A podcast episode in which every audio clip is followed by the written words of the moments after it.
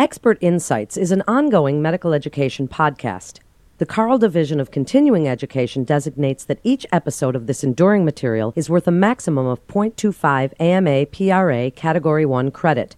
To collect credit, please click on the link and complete the episode's post test.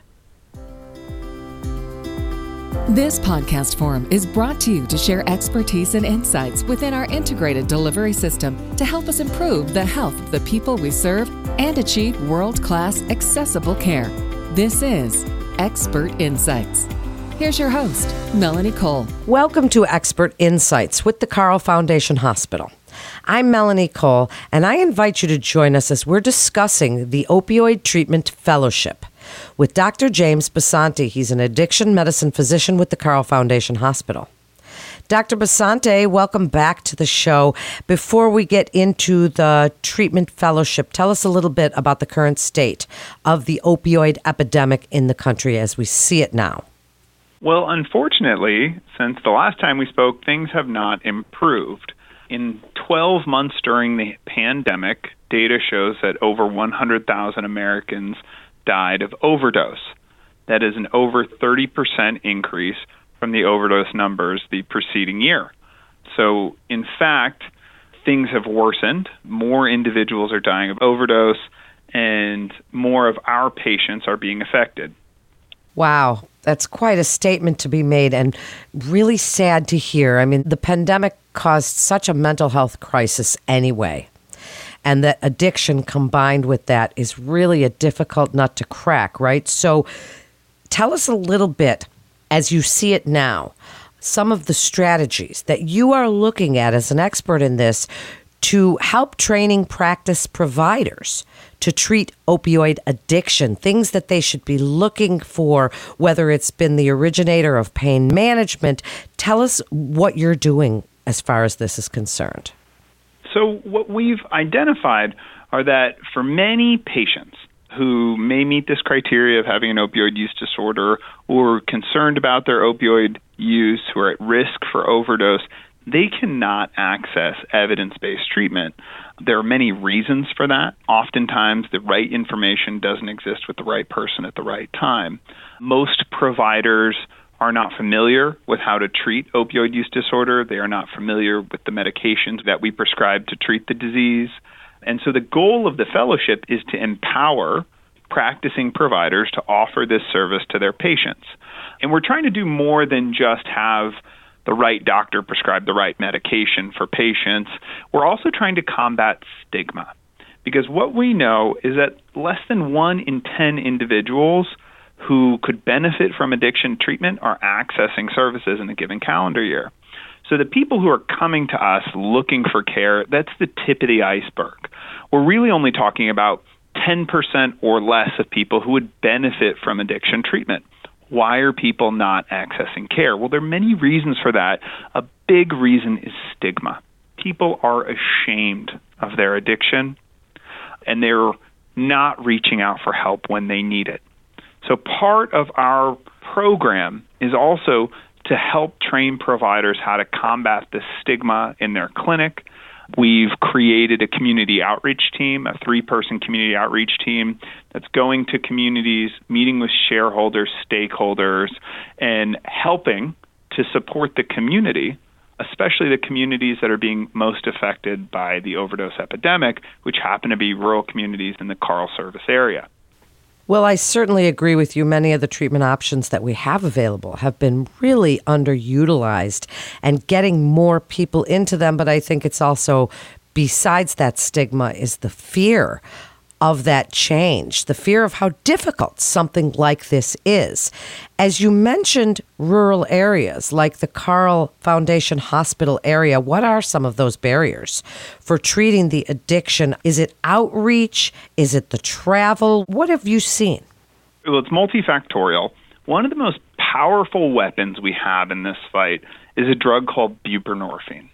It's a game changer. It's a life saving medication if we treat three patients with buprenorphine, we have a positive outcome or a change in an endpoint we don't like. So the number needed to treat is three. That's amazing. When physicians talk about number needed to treat, we may be talking about a statin to prevent a heart attack? Well, you need to treat 35 to 37 individuals with a statin to lower their cholesterol in order to prevent one heart attack. When it comes to drugs like buprenorphine to treat opioid addiction, our number needed to treat is three. These drugs are amazing. There are few medications that exist in Western medicine as efficacious as a drug like buprenorphine is at treating opioid addiction.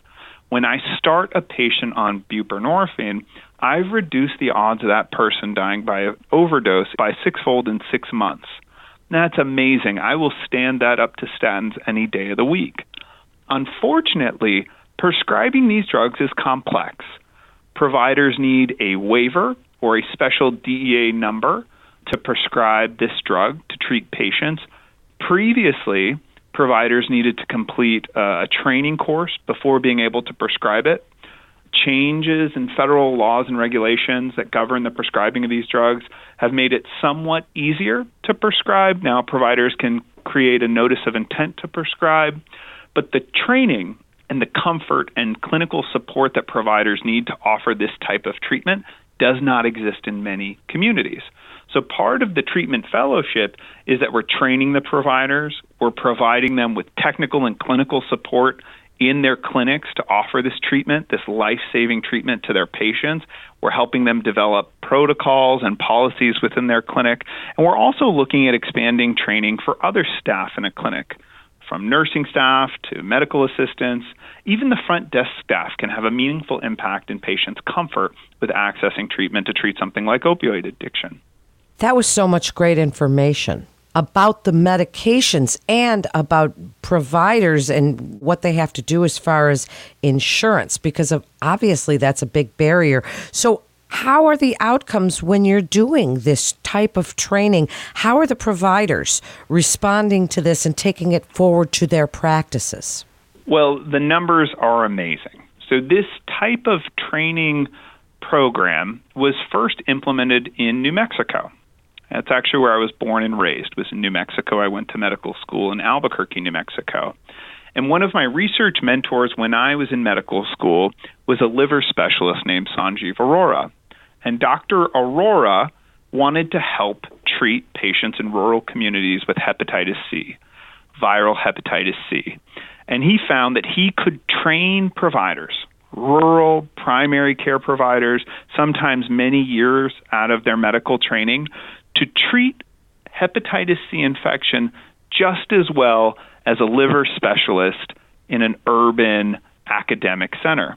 And he published several papers to that effect that with the right training and right support, you could empower any healthcare provider to provide the level of care that a specialist could in a resource rich academic institution. They then took that model, this idea that you could connect a community of practicing providers and empower them to treat their patients, and they applied it to many other diseases, including behavioral health illnesses, including substance use disorders. And so Many places around the world now utilize similar training programs. Here in the state of Illinois, Rush was leading similar fellowships for several years. I was one of the content experts on the Rush Fellowship training programs, and we were fortunate at Carle to receive a large grant, the State Opioid Response Grant. And with that money, we put together a team to create a similar training program that's been used around the world and already in Illinois through Rush and developed that at Carle. We are currently training our first cohort of fellows. These are primary care providers, OBGYNs. We even have a palliative care doctor and a physical medicine provider on these calls. It's a diverse group of providers, mostly advanced practice providers like nurse practitioners or PAs. Many of our fellows are also physicians. And we've been running this for several months now. We're really excited about our results. We're showing clearly that more providers are offering these types of services to their patients. And more importantly, when we look at provider self efficacy, the providers feel empowered. They feel a new sense of duty and connectedness to their community. They enjoy the work they're doing and they love offering the service to their patients. So we've had really incredible responses from the providers involved in the program. What an excellent model, and so desperately needed, not only in Illinois, but all around the country. Final thoughts, Dr. Besante, and what you'd like other providers to know, and really how you'd like them to get in touch with you if they're interested in exploring the opioid treatment fellowship model. So, my final thoughts on this topic are this the opioid epidemic, the drug epidemic as it exists in America today, could never have happened without healthcare providers and their prescription pads. Prescribed opioids beginning in the late 1990s and early 2000s exploded across this country and are largely responsible with our current situation. And I say that because healthcare providers, organized medicine, our healthcare systems in general have to be part of the solution moving forward. It is going to take all of us working together to address this issue, there will never be enough of me. There will never be enough addictionologists or fellowship trained addiction doctors working in this realm, and that will never address the problem. The scale is too large. It's going to take a lot of healthcare providers biting off a piece of this, and through our combined efforts, we are going to turn around the overdose epidemic. And the task at hand is large. I'm really excited about collaborating with more institutions, shareholders, to come up with creative solutions to confront the drug epidemic. If you're interested in this type of a training program, I encourage you to reach out to us. We have a website that's gone live with more information and the application to fill out if you'd like to join our next cohort of fellows. That weekly seminar is one hour long. It's Wednesdays at noon. We get together, all the fellows, a team of kind of renowned experts in the field. We bring together people from all over, not just in Illinois, but we'll have visiting experts from outside the state join the calls. It's collaborative, it's case based. We're helping fellows take care of real patients they see in their clinics. We meet for one hour a week. It kicks off with an entirely online interactive weekend immersion course that will be May 14th and May 15th.